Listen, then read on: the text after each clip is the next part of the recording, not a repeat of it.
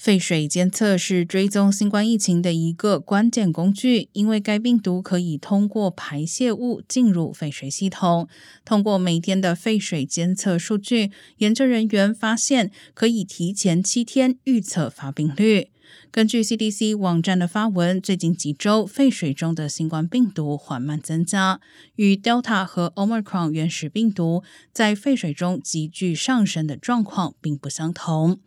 洛克菲勒基金会最近的一份报告也指出，百分之六十六的州和百分之二十一的地方政府计划在疫情减弱后仍旧进行废水监测。